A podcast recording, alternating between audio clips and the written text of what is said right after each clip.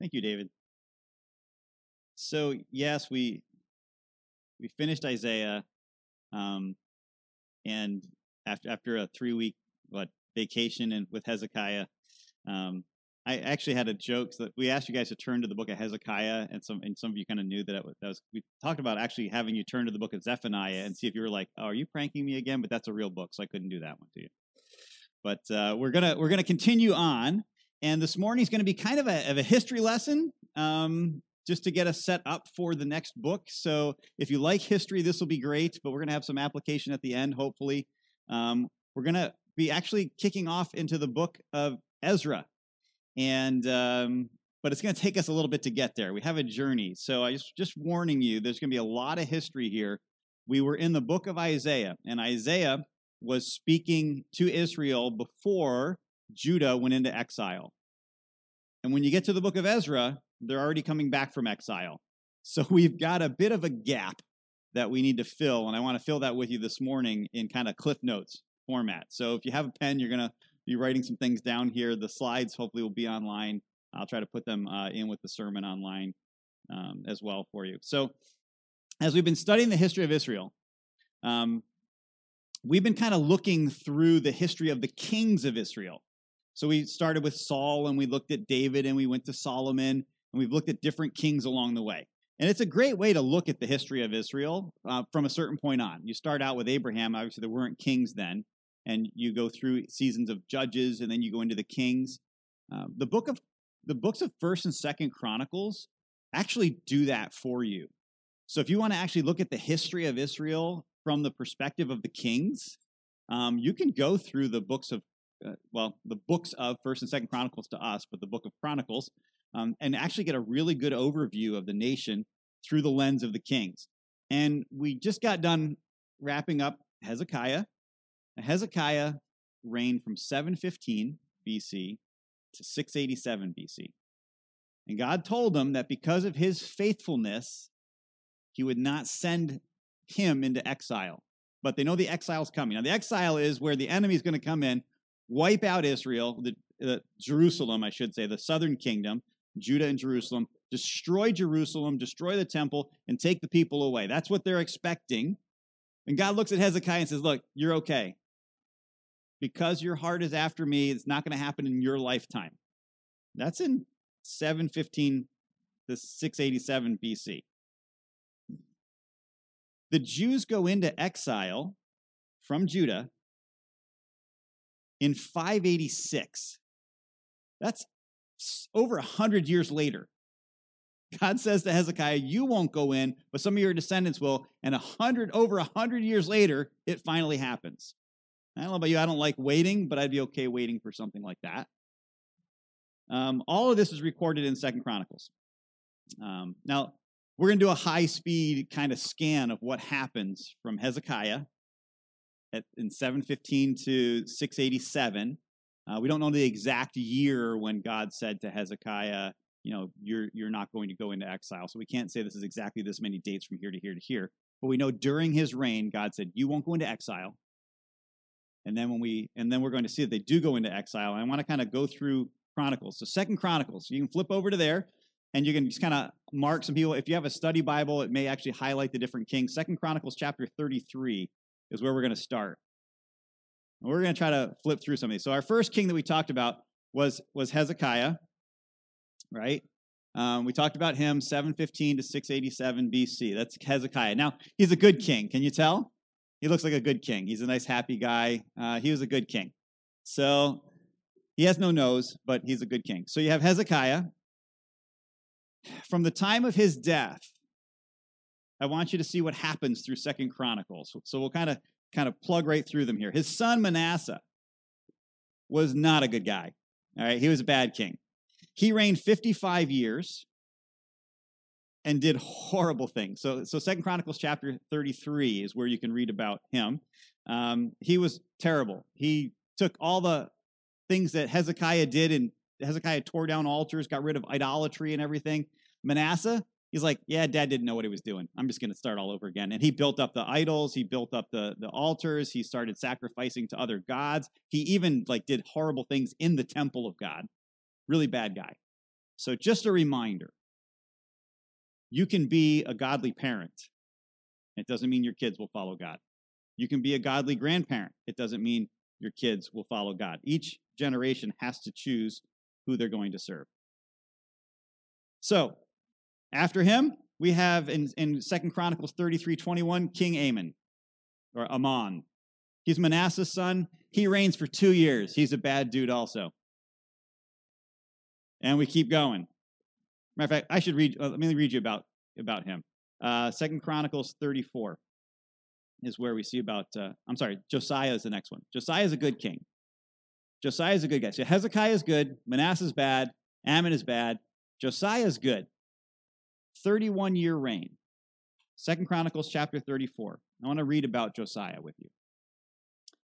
Josiah was 8 years old when he became king. Talk about pressure. How many of you knew what you wanted to do when you grow up at 8 years old? I know what I want to be when I grow up. And some people, yeah, you did, really, Jason? Really? When I was 8 years old, I wanted to be a dinosaur or something like that. Nobody knows what they want to be when they're 8 years old. You did? That's cool. I don't think he wanted to be king at 8 years old, but he became king at 8 years old. So Josiah was 8 years old when he became king, and he reigned 31 years in Jerusalem. He did what was right in the Lord's sight and walked in the ways of his ancestor David. Does that sound familiar? It's almost the exact line we had about Hezekiah. He did not turn aside to the right or to the left, and in the 8th year of his reign, while he was still a youth, he began to seek God, the God of his ancestor David. And in the 12th year, he began to cleanse Judah and Jerusalem of the high places, the Asherah poles, the carved images, and the cast images. Now, this story should just kind of ring in our ears. This is Hezekiah all over again. And I think that it's a reminder when you think about, why do we have the same story repeated over and over again in different people's lives? Why is it that we go through these cycles of a good king who follows God and then does everything for God and gets rid of all the bad stuff, and then a bad king who serves themselves, another bad king who serves themselves and worships idols, and then a good king who goes back to the way that it was? And I think we're reminded, this is the human condition, that every man, woman, and child has to make the decision for themselves who they're going to serve and how they're going to live and who's going to be their God, themselves or the Creator God who made them. So as Josiah's people cleaned out the temple, by the way, they cleaned the whole temple out. It was disgusting. And they come across the book of the law that was given through Moses. And in 2 Chronicles 34:19, it said, when the king heard the word of the law, he tore his clothes, which was a sign of what? Repentance. Then he commanded Hilkiah, Eliakim, son of Shaphan, Abdon, son of Micah, the court secretary, Shaphan, and the king's servant, Asaiah, go and inquire of the Lord for me, for those remaining in Israel and Judah, concerning the words of the book that was found. For great is the Lord's wrath that is poured out on us, because our ancestors have not kept the word of the Lord in order to do everything written in this book. So he reads the law and he says, oh man, we're doomed. We haven't done what God says. So would you go inquire of God? Because at that time, to inquire of God, you had to go to see the prophets. They were the mouthpiece for God, spokesperson for God. So go find out if God's going to just wipe us out right now, or if there's any hope. So they go to this prophetess, Huldah, and she told the messengers that destruction was coming, but 2 Chronicles 34:26. Say this to the king of Judah, who sent you to inquire of the Lord. This is what the Lord God of Israel says. As for the words that you heard, because your heart was tender and you humbled yourself before God when you heard his words against this place and against its inhabitants, and because you humbled yourself before me and you tore your clothes and wept before me, I myself have heard. This is the Lord's declaration. I will indeed gather you to your ancestors, and you will be gathered to your grave in peace. Your eyes will not see all the disaster that I am bringing on this place and on its inhabitants. And then they reported this to the king. Again, that should sound really, really familiar if you were with us for the story of Hezekiah. Basically, what God said is, because you've followed me and made me your king, I won't wipe you out. I will let you have peace in your days. This is an important theme all throughout scriptures. Josiah does some really cool things.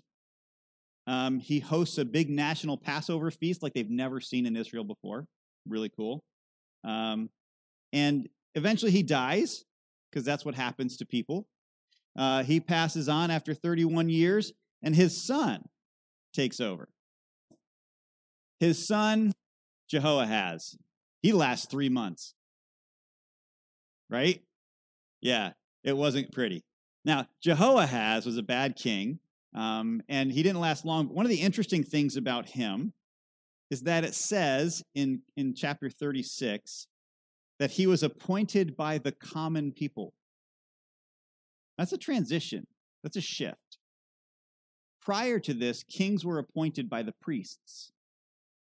So we don't know if this was like an election type thing, but we also know that the priests were not involved in this one.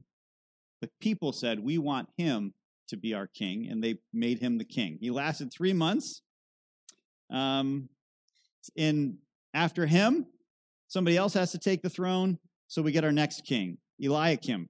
And Eliakim is the brother of Jehoahaz. He actually gets another name, because why not? He was actually appointed by Necho, king of Egypt. So not only was he not appointed by a prophet, he was appointed by the king of Egypt.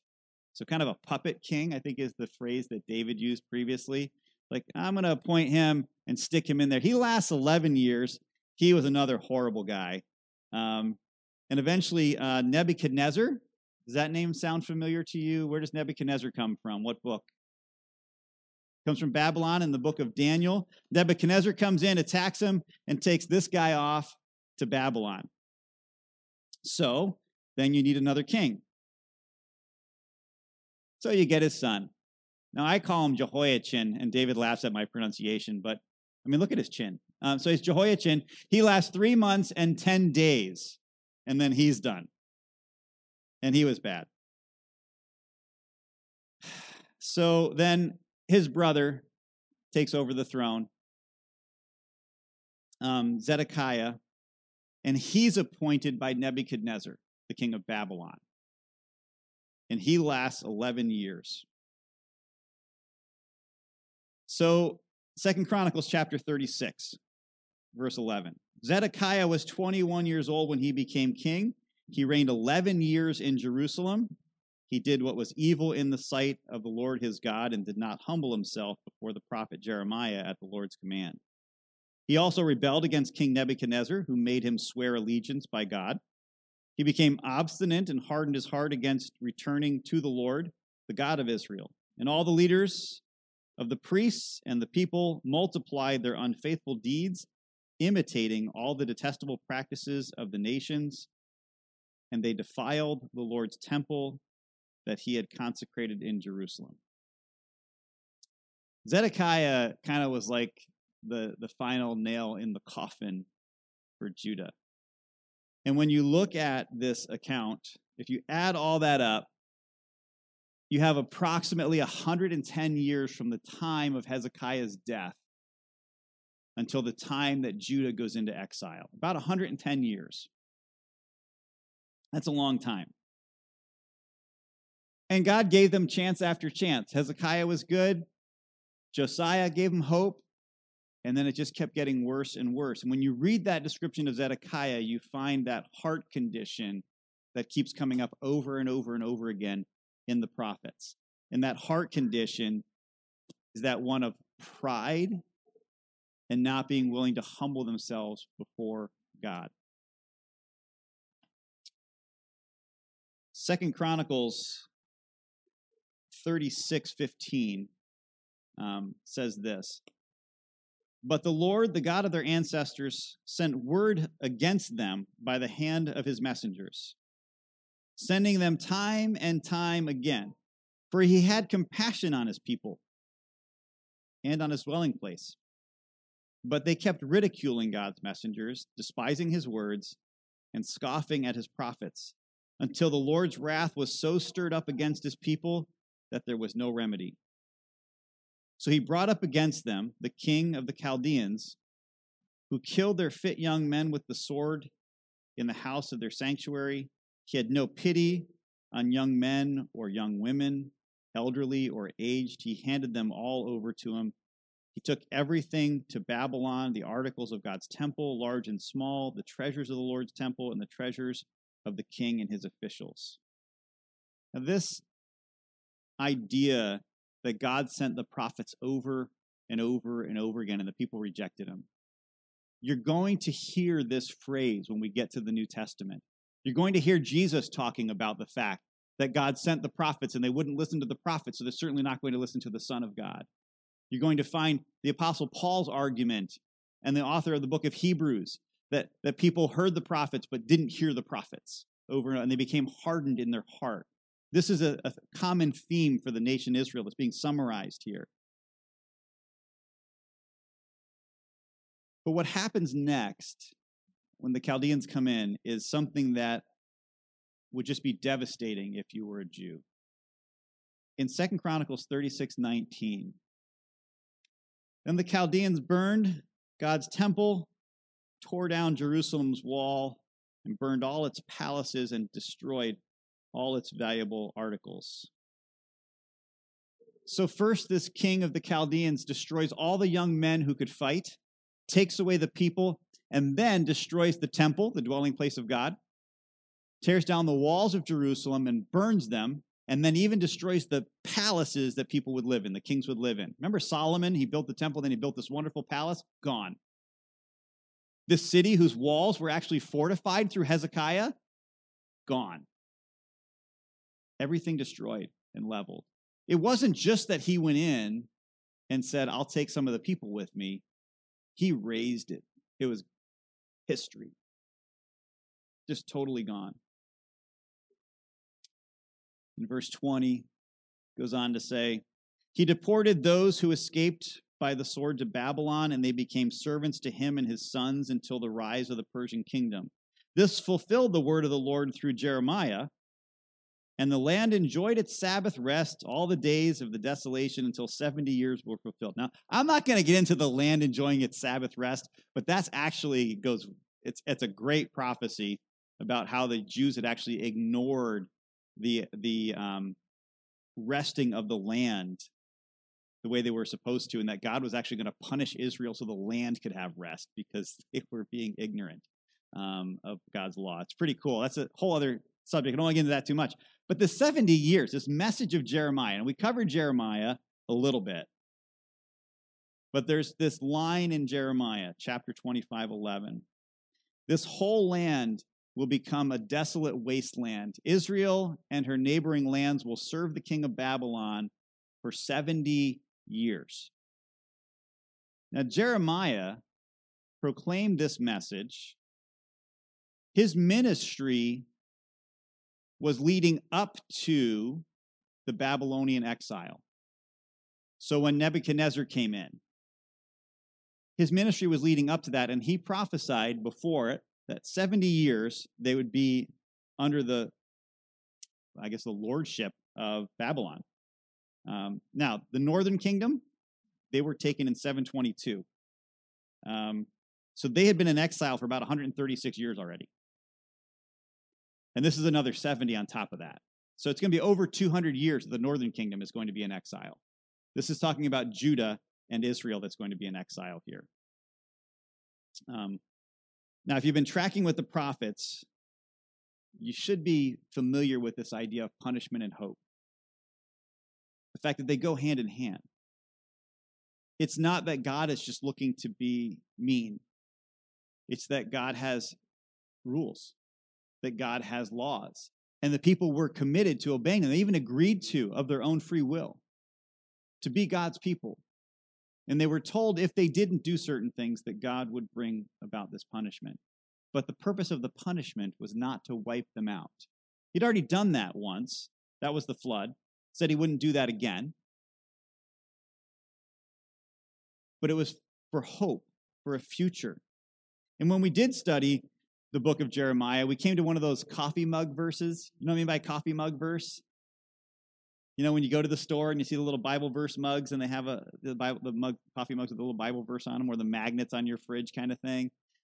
We came to one of those, and it's in Jeremiah 29, starting in verse 10. For this is what the Lord says. When 70 years for Babylon are complete, I will attend to you, and I will confirm my promise concerning you to restore you to this place. Here's the verse. For I know the plans I have for you, says the Lord. Sound familiar now?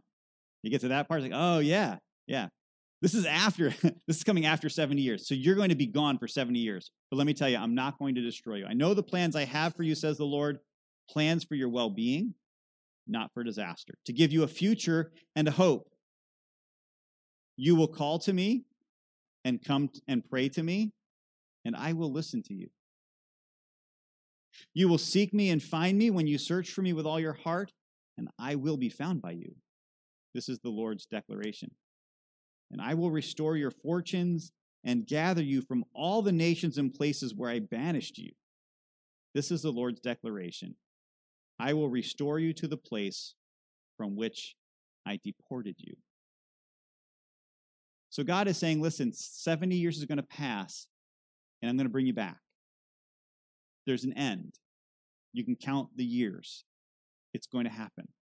It's meant to give a hope. And I don't know if you caught the words, but there's attend, confirm, restore, well-being, future, hope. Matter of fact, the word restore shows up 3 times. God's punishment is meant to bring restoration. There are times, I think, that we look at God's punishment or when bad things happen and we're like, God is punishing me. But you have to understand that God has the right to punish us if we're being disobedient, but his goal is always restoration. It's always to refine. It's always to draw us to him. He said, I will restore you to the place from which I deported you. That's where we pick up with the book of Ezra. It's also where we pick up at the end of 2 Chronicles. Now, we have volumes of books. All of our books are in one Bible, right? You didn't have that back then. You had scrolls. And 2 Chronicles ends with a certain phrase, and the same phrase is repeated in the book of Ezra. And that's like the literary cue that this book is connected to this book. And where this one ends, this one picks up.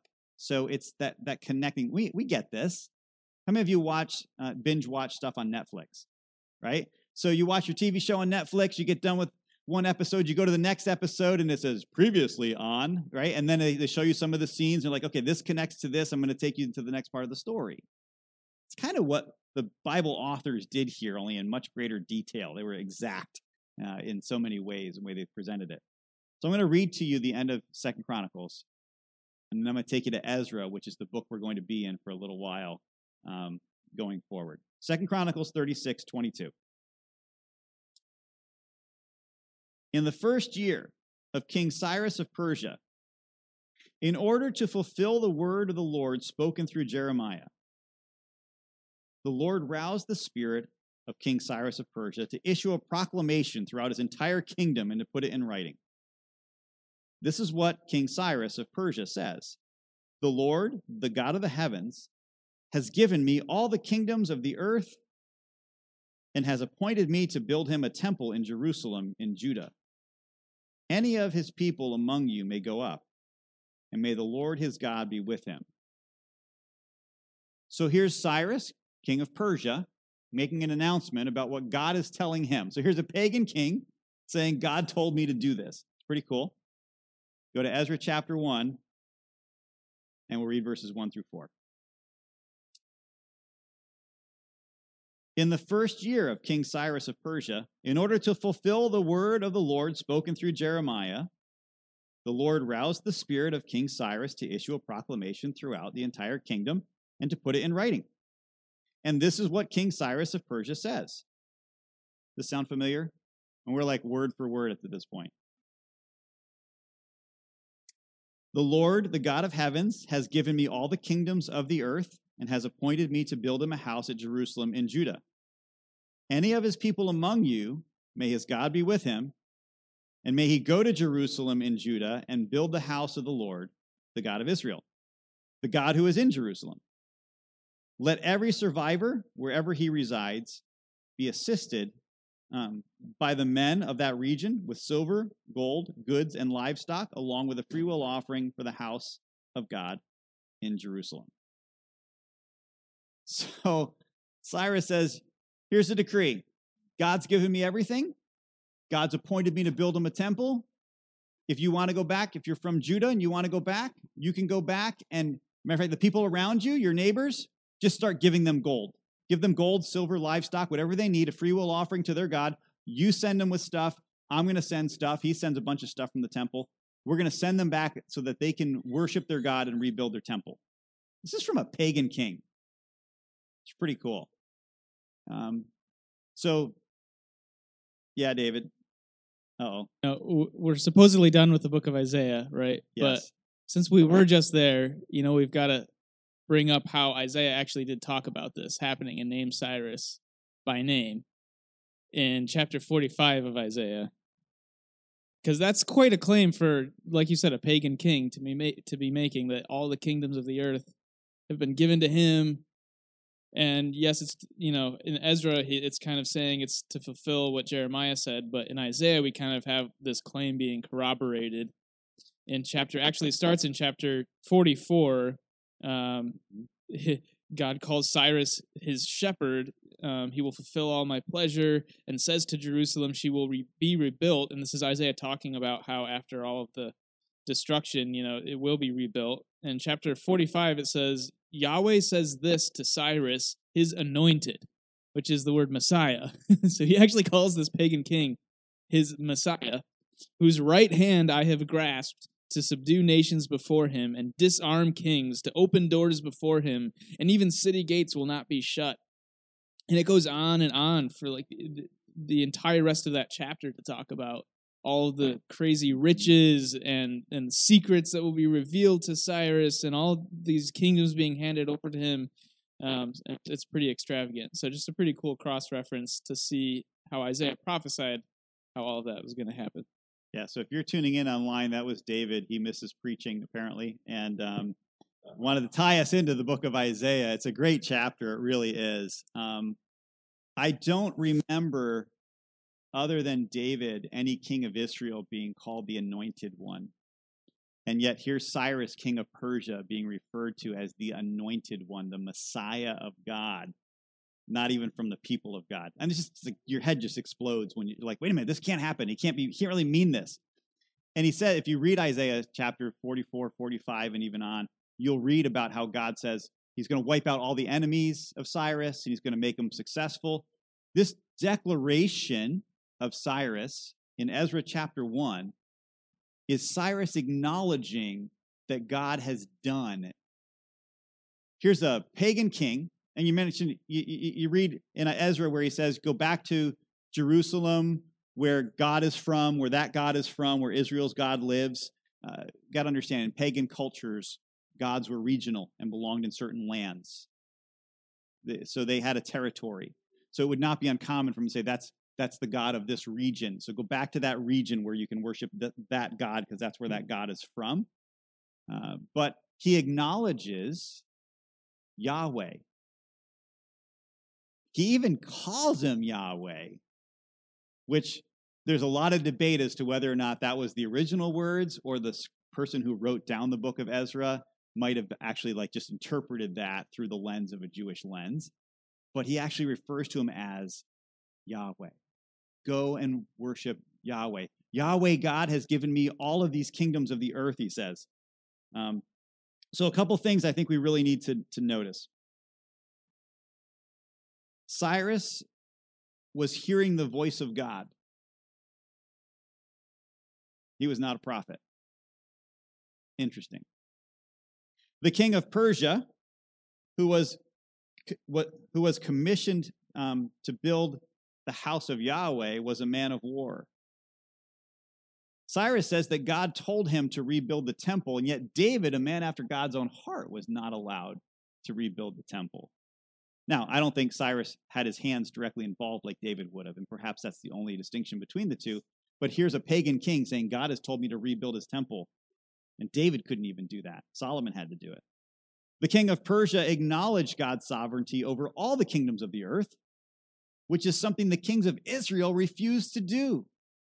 When we read about why they were taken into captivity and why Babylon came and wiped out, because their hearts became hard and they became arrogant, they became proud, and they refused to acknowledge God. And here's the king of Persia going, yep, God gave it to me. I mean, he just gets it. He gets it. Now, the king of Persia did something else unique, though. He let the people go back to his land. So when you look at the Assyrians, they took the Israelites into Assyria. You look at the Babylonians, they took the Israelites into Babylon. That's where we had the book of Daniel. This guy says, you know what? Go home. Go back and worship your God. Go back to your land. Go back to your crops. This is a different style of leadership than we've seen in these kingdom conquering world right now. It's just totally different. He lets them go back. The king of Persia helped fund the building of the temple. Not only does he give resources, but he gives commands for the people to give resources. And not just enough resources to build the temple, but enough resources to offer free will offerings to God. Now, free will offerings, something unique to the Jews. So here's this king of Persia saying, hey, give them enough so they can also offer their offerings. He knew about their offerings. They give free will offerings. Now, a lot of people try to take this passage in Ezra and connect it back to Exodus. Remember what happened in Exodus? There's Pharaoh, right? Pharaoh wouldn't let the people go. God sent the plagues, the death. They have the Passover. They leave. They plunder the people because the people are afraid of God and afraid that they'll die. So they plunder the people and they leave and they're chased. There's really not great parallels between the Exodus story and Ezra. Because in Exodus, you had a king who didn't listen to God, and God hardened his heart. In Ezra, you have a king who God blessed and spoke to. In the Exodus, you have a people who are afraid of God giving gifts to the Israelites. In Ezra, you have the people being commanded by a king to give gifts, to bless them, not out of fear.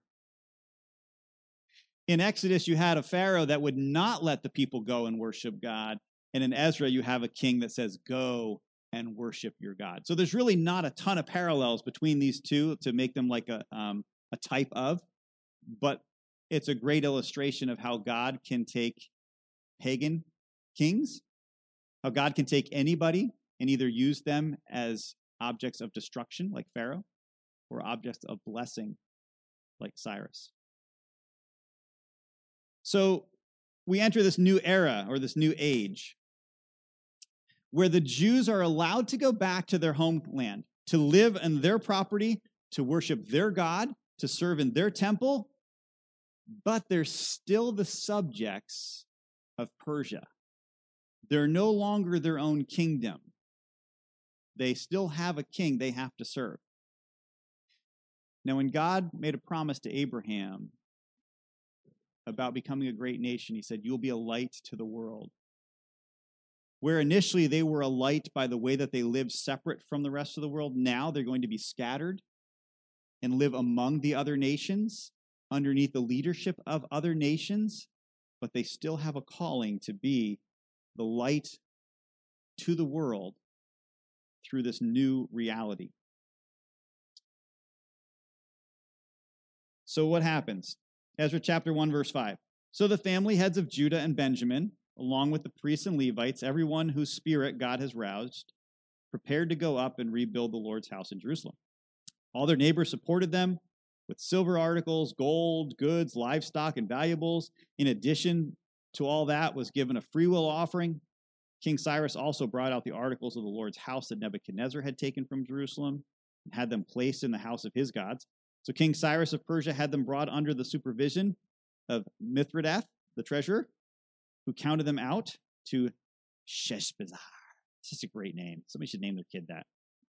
Sheshbazzar, the prince of Judah.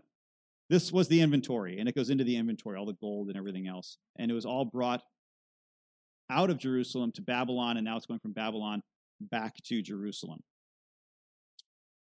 So did you notice who goes back?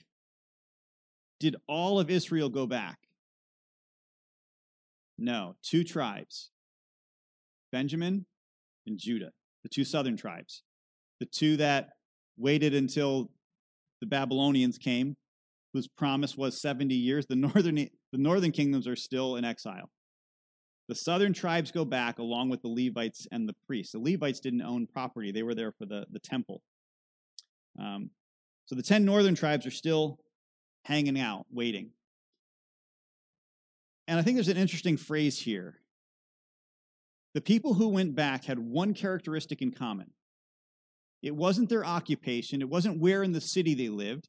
Their one thing in common that they had was it was everyone whose spirit God had roused.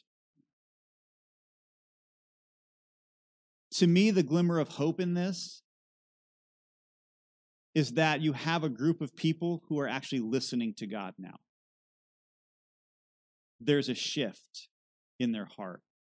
Where they were arrogant and against God, 70 years later, God had put it in the spirit, his spirit in them to want them, to go back to Jerusalem. There's only one way that anything great is ever done for God. And it's when God's people are prompted by God's spirit to do what God wants. God stirred the heart of Cyrus. God stirred the heart of the people. God orchestrated the events and moved in the lives of humans. And so the journey to Jerusalem began. Over 900 miles on foot. Going back from Babylon to Jerusalem. Maybe that's why some of them didn't go back. I don't know. That's a long trip. How many of you like long trips?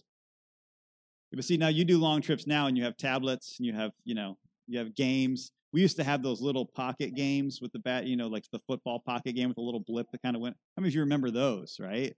Yeah, I wish they still, do they still have those out? Oh, I want one of those bad. The football one was great. What's that? There's an app for that. There's got to be an app for that.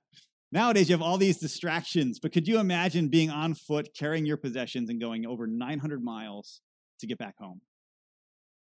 That would be a rough trip. Now, I asked David to read chapter 2 of the book of Ezra for us, but we both decided he was going to read it. Yeah, we both decided it wouldn't be beneficial, though it would be entertaining. It's a list of all the names of the people who went back. And I don't know about you, but I struggle with Bible names. David's been enjoying it. He actually pulled out like the Hebrew transliterations of them and was reading them to me. Did a great job. But they're only from Judah, Benjamin, and the Levites. Some things to notice about this list in chapter 2 that I think is pretty amazing. 4,000 priests go back. That's a lot of priests. 4,000 priests go back. 74 Levites go back. So you're like, oh, what does that mean? That's like having 4,000 commissioned and non-commissioned officers and 74 soldiers. Like having 4,000 officers and 74 soldiers. That would make no sense whatsoever, right? I mean, the Levites were there to help the priests in their duties. They got 74 of them. That just blows my mind. There were more singers than there were servants. There was almost twice as many gatekeepers as there were Levites. People who just like take care of the gates. Than people who were serving in the temple. There's also, some of the priests couldn't serve because they couldn't prove their ancestry. It's an interesting fact that they bring out. If you could not prove that you were from the line of Aaron, you couldn't serve as a priest. And so there's some interesting dialogue back and forth about what they should do with these people until they can consult, have a priest that can consult God for them. You're going to find that the genealogy is very important all the way through the Jewish history because of the promises that God made to Abraham and to Moses and to David, the covenants, and also to Aaron and the priesthood. You're going to see that when we hit the book of Matthew a little bit later on this year. So how many people went back? So it says a total of 42,360 people returned to Judah. in addition to 7,337 servants, 200 singers, both men and women. Yeah, you caught that. 3 times as many singers as there were Levites too. So this is how many returned. So what's that total? That's a total of about 49,897 people. Now, when you think of the fact that the nation of Israel was millions of people, and that's all that went back to, it's a pretty small group, isn't it? But let me give you some numbers to help you realize this. The population of Fort Drum is 13,000. Population of Watertown, 25,000. Carthage, 3,000. Lowville, 3,000. Crogan, 600. Black River, 1,300. Calcium, 3,500. If you add up all of those regions, it's 49,400 people. That's still less than the number of people that went back. So if you think of all the people that live here in upstate New York, in our immediate region, that's approximately the number of people who left Babylon and Persia and went back to Jerusalem. It's a large number, but it's a small representation of the nation. So chapter 2, verse 68.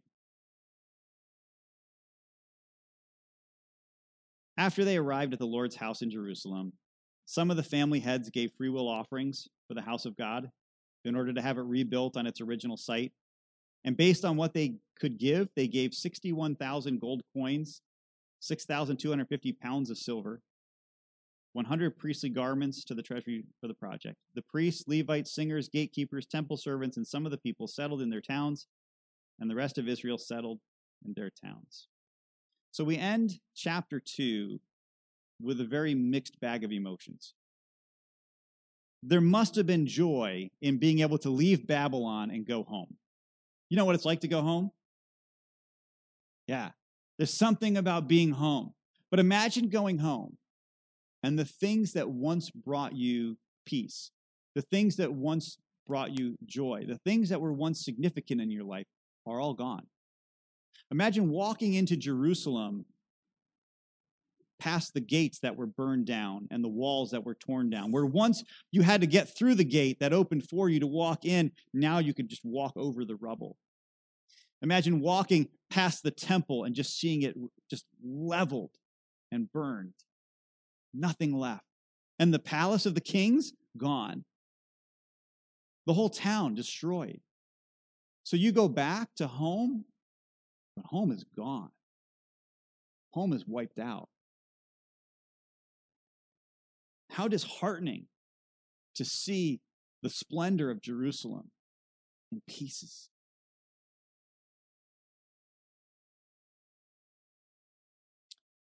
The Jews returned to their land to see a scarred, tarnished version of an original.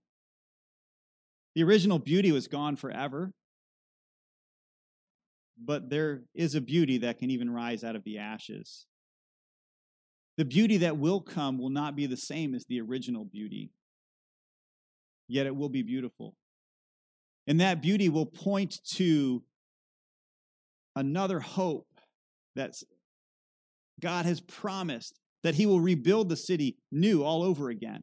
He will rebuild the temple new all over again, and it will have a greater splendor than it once had someday, when God makes all things new again. And this is a glimpse. This time in Ezra is a glimpse into the meta-narrative of Scripture, the big picture story of God. Because as God's creation, we were created in the image of God to be the reflection of God, untarnished, beautiful, not just good, but very good. And because of sin, we've been scarred and burned. We live in a world that tries to rebuild that image, but can only do it so well, and only to a certain point. We live in lives, in our human bodies, and in this world as a tarnished reflection of the original design, but also with the future hope, because we know that God one day will recreate it all new again.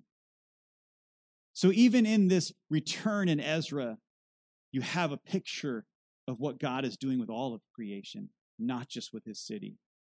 Because God doesn't reside in cities, he resides in people. And God's kingdom is not about a physical location. So as we come to the book of Ezra, what have we learned? Well, we haven't learned anything new, honestly. It's that rerun story. I guess Laura and I were kind of a little bit disheartened over Christmas because we wanted to watch Christmas movies. And it seems like as you skip through Christmas movies or the Hallmark Channel or whatever, you keep finding the same story with a different title. You know what I'm talking about? I mean, I don't know how many movies we had that had the word prince in it, you know? Christmas with a Prince, My Christmas Prince. It's like, really? So you get the same story over and over. So this is kind of the nation Israel. It's the same story over and over again with just a couple new characters. And you're thinking, wouldn't they get it by now? Well, no, we don't. We haven't learned anything new. What we're reminded of is that God is in control of all things, including all earthly kingdoms. All earthly kingdoms. Yes, as Americans, we have the right to vote, but I have news for you. God is in control. God can use the most unlikely people to accomplish his plans. That's not a new message. That's an old message, and God is still doing it. God is merciful and compassionate. Again, not a new message. He will punish, but he chooses to show mercy when people repent. The message is that God keeps his promises. Again, not a new message at all. And that every man, woman, and child must choose for themselves whom they will serve. There is no passing it along like an inheritance. And I want to say this, parents. Your children will have to choose for themselves someday. Some of them will not choose the way that you wish, and it will break your heart and drive you to your knees in prayer. But you cannot make your children love God the way you do. But you can lift them up before God, which is what we need to do. And some of them will choose to follow God. Some of them will take hard road and some an easy road. But your children must choose for themselves someday whom they will serve. So I want to go back to this delay as we wrap up our time together. So God told Hezekiah, I'm going to let you live in peace, and then I'm going to take you into exile as a nation. And 110 years later, it happens.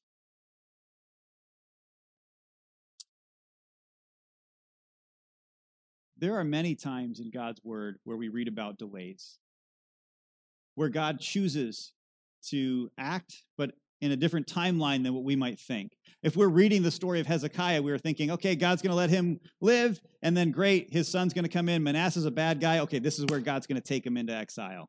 Nope. Manasseh does his horrible stuff. His son does some horrible stuff. Oh, Josiah shows up.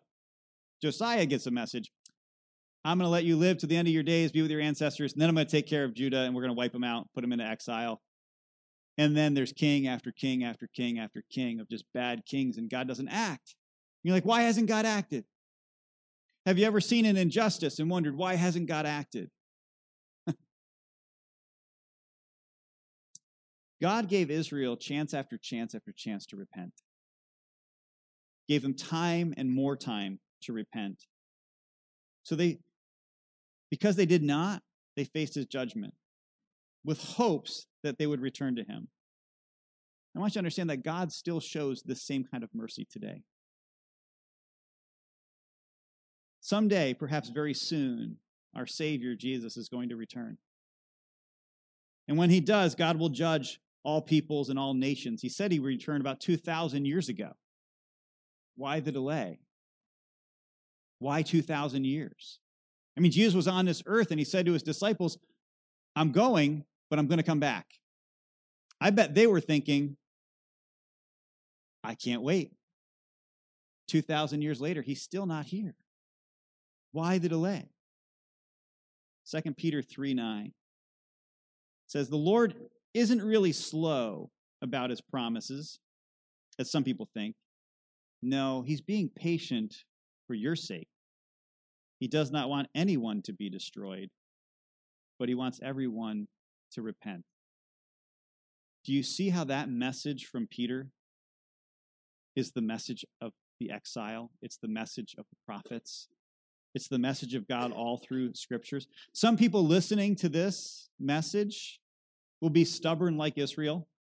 Yeah, I know that God wants to be in control, but I'm going to do things on my own. I'm going to do it my way. I'm going to believe that I'm a better God than he is. Others will be like Hezekiah and Josiah, choosing to follow God who created us and enjoy the blessing of knowing God and being used by God, seeing his goodness and not his wrath. And we're reminded that God's delays are because still today, God's desire is for people made in his image to know him personally.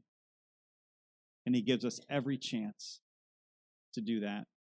Each generation, every man, woman, and child must choose to follow God for themselves.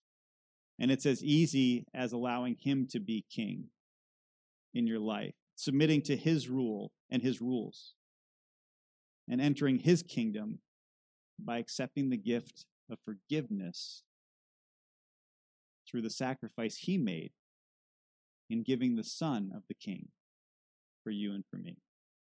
Let's pray. Father, we thank you that you are a God who keeps your promises, that we don't have to guess or doubt or wonder. You don't change, and your heart hasn't changed. Father, we admit that we bounce back and forth between the good king and the bad king mode, where sometimes we're willing to follow your lead and submit to your leadership, and other times we try to rule on our own. Father, forgive us for the times that we choose to make ourselves out to be God and not to follow you. Father, help us to be humble, that as we hear your word and as we're reminded of your greatness, help us not to become proud or arrogant, but to submit to you, to trust you. Father, I pray that for each person that's listening today, that they would choose to make you king, that you would stir their spirit to want to be with you, that you would stir their hearts to want to follow you, to experience your blessing, not the removal of all problems, not the promise of everything being okay, but the promise of your presence and your relationship and your forgiveness. We pray this and thank you for those of us that have experienced it. In Jesus' name, amen. All right, so we actually got you into the book of Ezra. Congratulations. We kind of went there through Chronicles. Lord willing, next week, David's going to take us into the rebuilding of the temple and some of the lessons that we see in that as we continue in Ezra with you. And then what's that? Lord and Eden willing. That's right. I'm on standby. Just so that you do know also, if over the next several weeks, it may be a little bit harder to get a hold of David. We are expecting and wanting him to be able to quarantine and kind of distance. So next week, he may just kind of run in and hang up on the stage and then run out. The goal is to make sure that he can be in the hospital when Ellie's ready. And so we appreciate his being here, but recognize that we're going to appreciate him not being here too. And Ellie will appreciate it even more that he's able to be there. So, so please be understanding. We thank you for your understanding in that matter. So I think that's it. If you're free to go, if you have questions, you're welcome to ask.